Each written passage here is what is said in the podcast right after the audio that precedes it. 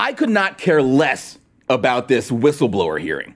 I mean, this is not a real thing. We have the transcript of the phone call that the whistleblower, who's an anonymous nobody, is whistleblowing about. So why do we care what this random whistleblower thinks about a phone call that we all have? Our lawmakers wasted an entire morning discussing this anonymous whistleblower's thoughts about the phone call that we've all seen. And Adam Schiff is literally there pulling nonsense out of his ass and making up stories. This is exactly why the news is manufactured. Because meanwhile, while they're doing this hearing, illegal aliens are being resettled into communities all across America at the taxpayer's expense, and the residents who were unable to decide whether their communities be transformed by refugees and illegal immigration get to pay for all of it. Aren't they lucky? That's actual news. Why isn't that in the news? Oh, right, because the news we're being fed is fake.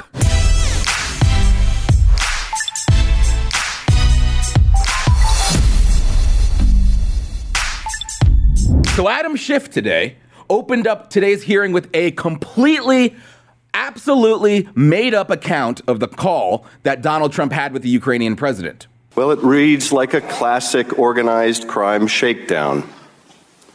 Shorn of its rambling character and in not so many words, this is the essence of what the president communicates. We've been very good to your country, very good. No other country has done as much as we have. But you know what? I don't see much reciprocity here. I hear what you want. I have a favor I want from you, though. And I'm going to say this only seven times, so you better listen good. I want you to make up dirt on my political opponent, understand lots of it. On this and on that.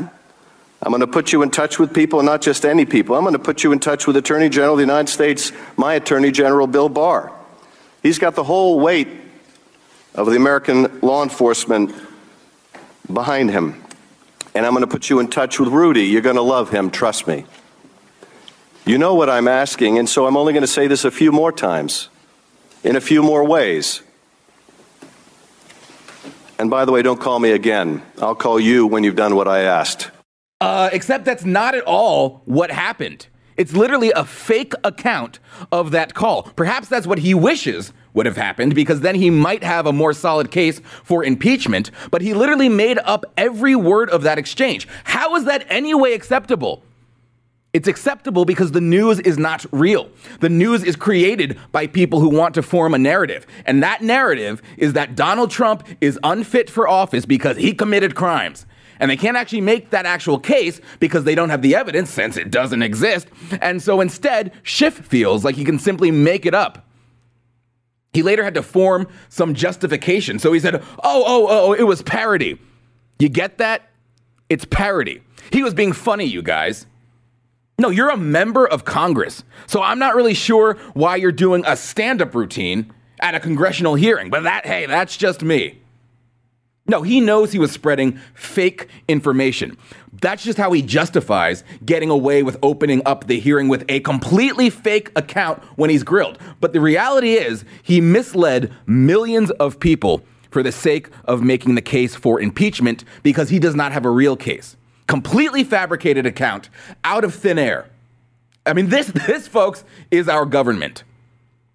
And we are told this is the news. These clowns up here deliberating and speechifying about nonsense. Meanwhile, in Realville, the president of the Ukraine said, No, I was not pressured, as you can see from the transcript.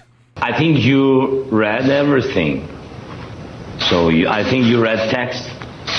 I. Uh, I'm sorry, but I don't want to be involved to democratic, open, uh, um, elections, elections of USA.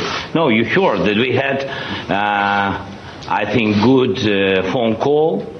It was normal. We spoke about many things, and I. So, so I think, and you read it, that nobody pushed it pushed me. Yes. So it's literally manufactured. Literally manufactured outrage, manufactured news. I ought to not even be dignifying this hearing with coverage. Uh, not why are we talking about this hearing when that very same government is showing you this sham with one hand. They're saying, "Here, look at this. This is outrageous. This phone call that the president with had with the Ukrainian president is outrageous." They're saying that with one hand while attempting with the other hand to transform our communities with illegal immigrants. Why don't we talk about that? Worthington, Minnesota was a town of 13,000 people. Now they're facing nearly the largest resettlement of Central American teens who are unaccompanied alien children whom they treat as refugees because they have been trafficked here by their illegal alien relatives who shouldn't be here in the first place. You know, you've got these news outlets, they're trying to spin it as a positive. An outlet called Twin Cities says, quote, Worthington, Minnesota was dying. Then enter the immigrants. And the implication, of course, is that the immigrants came and they revitalized the city like magic. Well, do the residents feel the same way? The Washington Post laments that the, that the racist inhabitants of this Minnesota town aren't welcoming enough toward the involuntary transformation of their community. Quote, white people here don't want to pay for people of color and undocumented children to go to school, they quote a community activist as saying. No wash po. No wash po. It's not because of their skin color, it's because they shouldn't be there in the first place. These people had a community and then a bunch of random people were shipped in to transform that community who don't even speak English. The number of non English speaking children in Worthington has nearly doubled, and 35% of people in this community now do not speak English.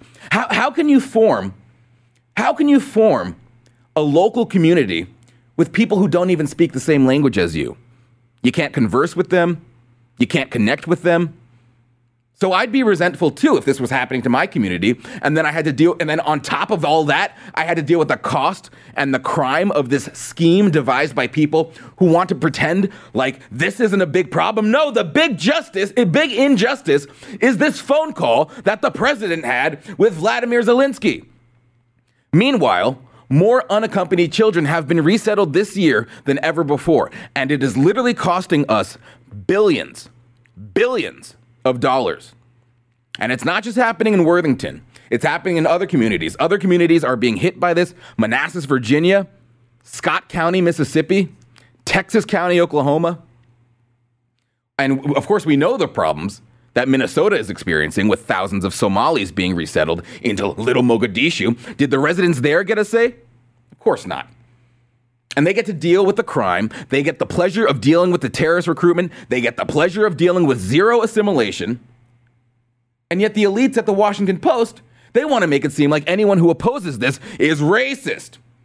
They completely fail to mention that what has driven the resurgence of gangs like MS 13 is the influx of Central American children resettled in this country. Up to 40% of MS 13 members arrested in recent stings were found to have been resettled in this manner. And because of this, Minneapolis has become a hub for guess what? Meth. Eventually, you know what's going to happen. Eventually, these gangs are going to reach places like Worthington. You can't do this to the American people without their consent. And so many towns are experiencing this. And this is the real crisis facing America right now. You know, the American people you know, the citizens of this country, they should be the ones that are allowed to decide whether they subsidize illegal aliens. And obviously, many Americans, for obvious reasons called common sense, have no desire to do so. It's not because they hate the color of their skin, it's because they deserve to have a right to determine what their communities look like and where their money goes. And instead, communities are being unwillingly transformed against the will of the American people. And that is the real crisis. And our legislators have a duty to focus on that, not a phone call. They have a duty to hold hearings on that, deliberate about that, speechify about that, and get legislation passed that protects uh, that protects against that, and not what some random schmo whose name we don't even know what it is thought about a phone call that we've all seen at this point. A reminder to everyone I'd really appreciate it if you'd please rate, review, and subscribe to the White House Brief podcast. It will make sure the truth rises above all the other stuff out there. So please rate, review, and subscribe. Thanks for listening.